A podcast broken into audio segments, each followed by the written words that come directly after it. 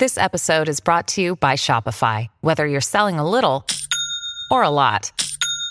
Shopify helps you do your thing, however you cha-ching. From the launch your online shop stage, all the way to the we just hit a million orders stage. No matter what stage you're in, Shopify's there to help you grow. Sign up for a $1 per month trial period at shopify.com slash special offer, all lowercase. That's shopify.com slash special offer.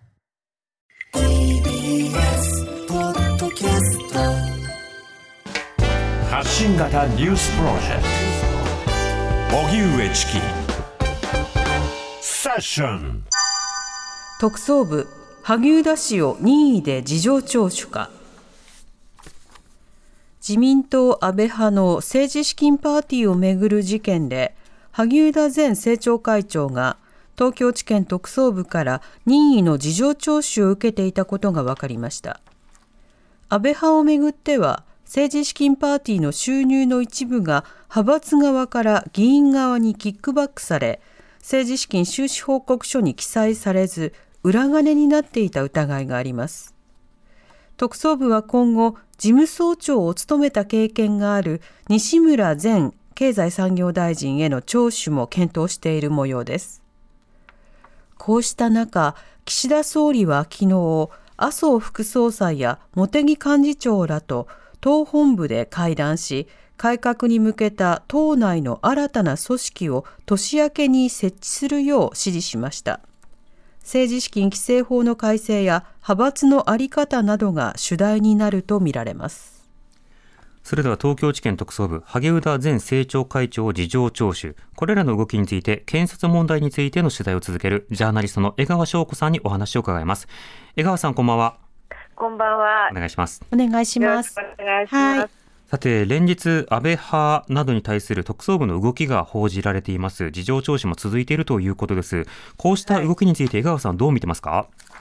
まあ、ものすごく精力的にやってらっしゃるなという感じですよね。うん。まあ、あのとにかくう関係している、うまあ、秘書さんとか議員は、まあ、とにかく片っ端から読んで、えーいろいろ事情を聞いて、でそれを整理して、まあ、年明けにあの、まあ、強制捜査とかそういう動きになるのかななんて思いながら、まあ、見ておりますけれども、うん。うん、ただ、ちょっとやっぱ気になるのがですね、はい。そのさっきあそその冒頭に読み上げられたニュースの一部で、うんあのあれですよね、広島でのお出来事がありましたよね。あはい、河合さんの。あの供述誘導の事件ですね。で、あれが、まあ、報告書を出したって言うんですけれども、はい。お結局、どうしてこの人が、まあ、この検事がですね、そういう供述誘導したのかっていうような動機もよくわからないし、うん。それからその当事者にも話聞かないまま、あーまあ、結局、その組織的な問題じゃないみたいな感じで終わらしちゃったわけですよね。はい。でそういう中で、その一方でこれやってるわけですよ、今、今回安倍派のね。うん。うん、だから、やっぱりその河合さんの事件だって、あの時はものすごくこう大盛り上がりしたじゃないですか、はいはい。メディアも含めてですうん。ね。で、えーでも後からこういうのが出てくるとはい。いうことになるわけですよね。うんだからこの今回、今やってる事件なんていうのは、特にそのお政治にもものすごく影響があ出るような事件ですよね。はい。でそういう事件で、この特捜部、大丈夫なのかっていうのが、やっぱりうんどうしてもこうあるんですね。うんやっぱりこういうあの事情聴取するっていうときに、えーちゃんとその録音、録画、あるいはせめて録音だけでもですね、はい。きちっとやって、後から検証可能なようにすると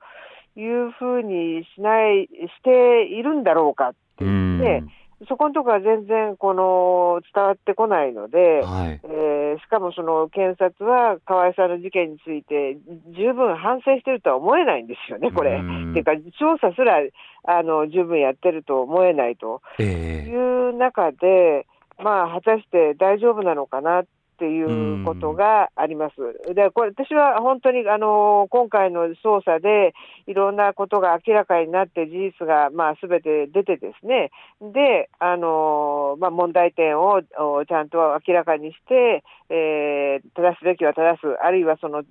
責任を負わせるべきは負わせるっていうふうにした方がいいと思ってるんですよ。うん。だけども、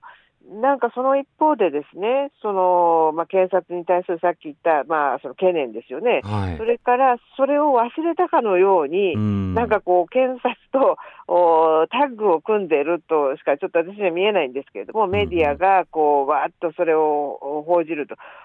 で、まあ、これはもちろん警察官、あ、じゃない、その、お政治家の方たちのことを、まあ、すごく取材もしてらっしゃるんだと思いますけれども、はい。やっぱりその検察の方からの情報っていうのがなければ出てこない話だってあるわけですようね。ん。いわゆるそのリーク報道ということで、そうです情報をもらって、なおかつそれによって世論の、まあ、形成をこうサポートすることになっていないかということですよね。そうなんです、そうなんです。だから、だって、あの、強制捜査、今朝強制捜査みたいなのが出たじゃないですか、新聞に。ありました、あでりました。こんなのは、あの外してる新聞もありましたけど。やるよって言わなきゃ、あの、で、出ない情報ですよね。うんそれから、誰それと誰それが何について調べられたとか、はいそういうのも、おもちろん政治家筋からは出てくる可能性はゼロとは言いませんけれども、うんやっぱり出したくない話ですからね、そうで。すね。だから、やっぱりそのお検察関係がメディアと、まあ、ちょっとメディアを使いながらですね、うん。やっぱりこの検察頑張れっていう世論をこう盛り上げてはいないかっていうことなんですよね。でそうですよね。そういうふうに盛り上げた事件って今までもいくつもあったじゃないですか。はい。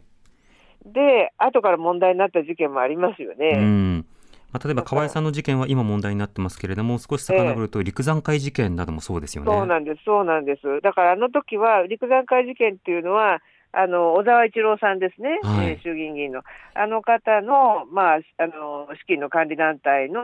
おまあ、国問題が、まあ、あの取り沙汰されたわけですよね。ええで、えーその土地を買った時のおことが、えーその年に出てないで、翌年に掲載されていたっていうことで、うん。まあ、それがあの法律違反だっていうことで、えー結局、その秘書3人があー、まあ、有罪になって、えーいたんですけれども、あの時にメディアなんかが盛り上がってたのは、小沢さんがいつ刑事責任を問われるかっていうことで、うんもうそれで大盛り上がりしたわけですよね。はい。で、えー結局、まあ、そういう中で、まあ、起訴はされなかったんだけれども、うんお結局、その検察の作った捜査報告書その他を証拠にしてですね、えー検察審査会で、えー強制起訴になって、はいまああのまあ、裁判になったわけですよね。うん。だけど結局、そのおでえー捜査報告書っていうのは、あこれは虚偽のものだったっていうことが分かったと、後からですね。はい、不適正だそういう。はい、そういう話になるわけですよね。うん。だから、やっぱりその、もちろんね、この、あのやるべきことはきっちりやってほしいと思いますよ、思いますけれども、やっぱりその捜査の過程っていうのは、やっぱり分からないこと多いわけですよね。うん分からないから捜査するわけで。で、やっぱりその裁判で、あ基本的には明らかにいろんなことがなるわけなので、はい。やっぱりその、もうちょっと、あの、落ち着いてというかですね、うんうん検察もやっぱり権力なんですよね。うんもちろんその自民党もおすごい権力を持っていて、今、捜査の対象になっている政治家なんていうの力っていうのはすごいので、そういう人たちのこともあのメディアは監視しなければいけないけれども、うん。でも検察も一方で、まあ、あの権力をものすごく持っていて、はい。えーその捜査が本当に正しいのかとか、あるいはなんでこの人たちに、あののその取り調べの時に、録音や録画をしてますかっていうことが、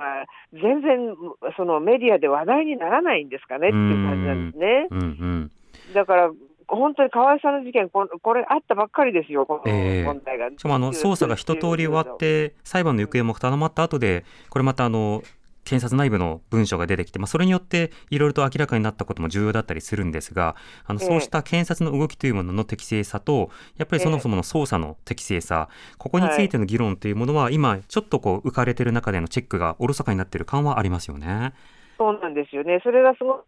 るので、あのこれだけの事件をですね後からなんかいろんなことが問題になってて、本当に適正だったのかっていうふうになるっていうことは、うん。まあ、すごく良くないことだなと思うんですね、やっぱり取り返しがつかない、うんまあ、例えばその小沢さんの、まあ、陸山会事件でいうと、ですね小沢さんがもうひょっとしたら総理大臣になったかもしれない。っていう時期ですよね。うんでそういう時に、まあ、こういうことがおあのあの出て、小沢さんは、まあ、ある種、政治生命をですね失ったとまでは言わないけども、相当損なわれたわけですようね。んそれっていうのは、あのもちろんその小沢さんがそういう立場になるのはいいのかどうか分かりませんけど、それは、あその民主的な議論の中で決めればいいのであって、その刑事事件、あるいはそのそういう権力の行使によって、えーそういったものがこう歪められて、それでそのと時間っていうのは取り戻せないわけですよね。うんそれを考えると、おーやっぱりあの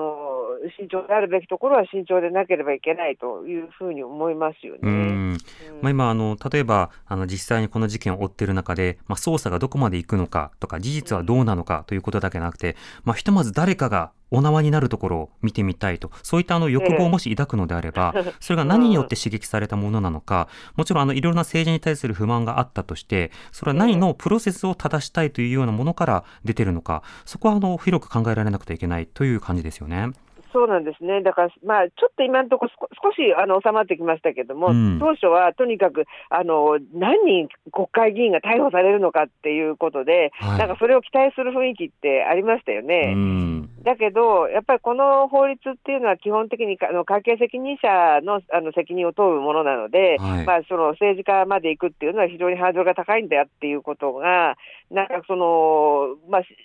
メディアも分かってるはずなのに、それうん。飛ばして、こう、何人かみたいな感じになるっていうのが、はいちょっと危ういなっていう感じはしますようね。ん。まあ、今あの事情聴取などが続いていってなおかつまあ押収した資料なども精査した上でどういった仕方でまあ起訴などに動いていくのかその場合誰が対象になるのかあのええ。表ではなかなか見れないような状況の中でどうしてもあの情報が出てくるということになると、まあ、リークかそれとも国会前の動きかということになるので、ええ。あのはい。極端な情報でない限りはメディアは一旦ちょっと年末年始静かになるかもしれませんがそこにある構造については私たちは理解しておきたいですよね。そうなんですね。そして、あんまりね、こういう問題、検察頼みってよくないと思うんですよ。うんで検察っていうのは、やっぱりその法律にあの違反して有罪に持ち込めるっていうものだけを、まあ、いあの一応、警察はそう考えるものを起訴するわけですよね。はいで、それがそのすべてのお問題かっていうと、そうではないわけですよ。例えば、控訴事項ってありますよね。はいすると、まあ、あの、がかかっちゃうとダメだから5年ですよね、これ。だから、うんあの、メディアなんかでも、あの、この5年間で何億とかそういう話になるわけですよねはいこ。の間の会計担当者というか総務事務担当者は誰かっていうふうに取り上げられそうです、ますもんね。そうです。だけど、こういうものをそもそもやり始めたのは誰で、うんどういうことなのかっていうのは、まあ、刑事事件としては、まあ、あの、動機の形成みたいな感じで、あの、まあ、あの、一応はやると思いますけれども、はい。やっぱりそれはその罪に問うべき事柄ではないわけですよね、うん周辺事情みたいな感じになるわけですよ。だけども、やっぱりその私たちがあのやっぱり考えなきゃいけないのは、なんでこんなことが平気で行われてたのかっていう、うんうんまあ、そういうことも考えなきゃいけないので、うんまあ、例えばその岸田さん、岸田総理がですね、あのーまあ、ななんだかまあ全体像がよくわかんないから、警察捜査待ちみたいなこと言ってるわけですよね。はい。だけど、これってやっぱり違うと思うんですよ、うんその検察頼みではいけないっていうふうに思うんですよね。一番知ってるのはあの自民党そして安倍派の人々なのでそれは党内でも本来はできる議論ですもんね。そうなんです、だから例えば贈収賄とかだとうん、相手がいるじゃないですか、はい だけどこれは党内だけ調べれば、党内、まあ秘書も含めてですよ、はい。党内の関係者でほとんどのことがわかるわけですよねそうで。す。スキームですから手口ですから。そうなんです、そうなんです、だからやっぱりその自民党総裁としてですね、まずはその事実解明、まあ、と統一教会の問題の時にも、うんなんかその自己申告のなんかそういう、点検ってやつでね。点検でしたけれども、ねなんかその時と似たような感じですよね。うんこれそのあたり今回はもあのどこまでやるのかというのを見ていきたいと思いますが江川さんお時間となりましたのであはい、すいません。はい今年もお世話になりましたはそうなりました。来年もよろしくお願いいたします。いよろしくお願いします。ジャーナリストの江川翔子さんでした TBS ラディオ発信型ニュースプロジェクト。セッション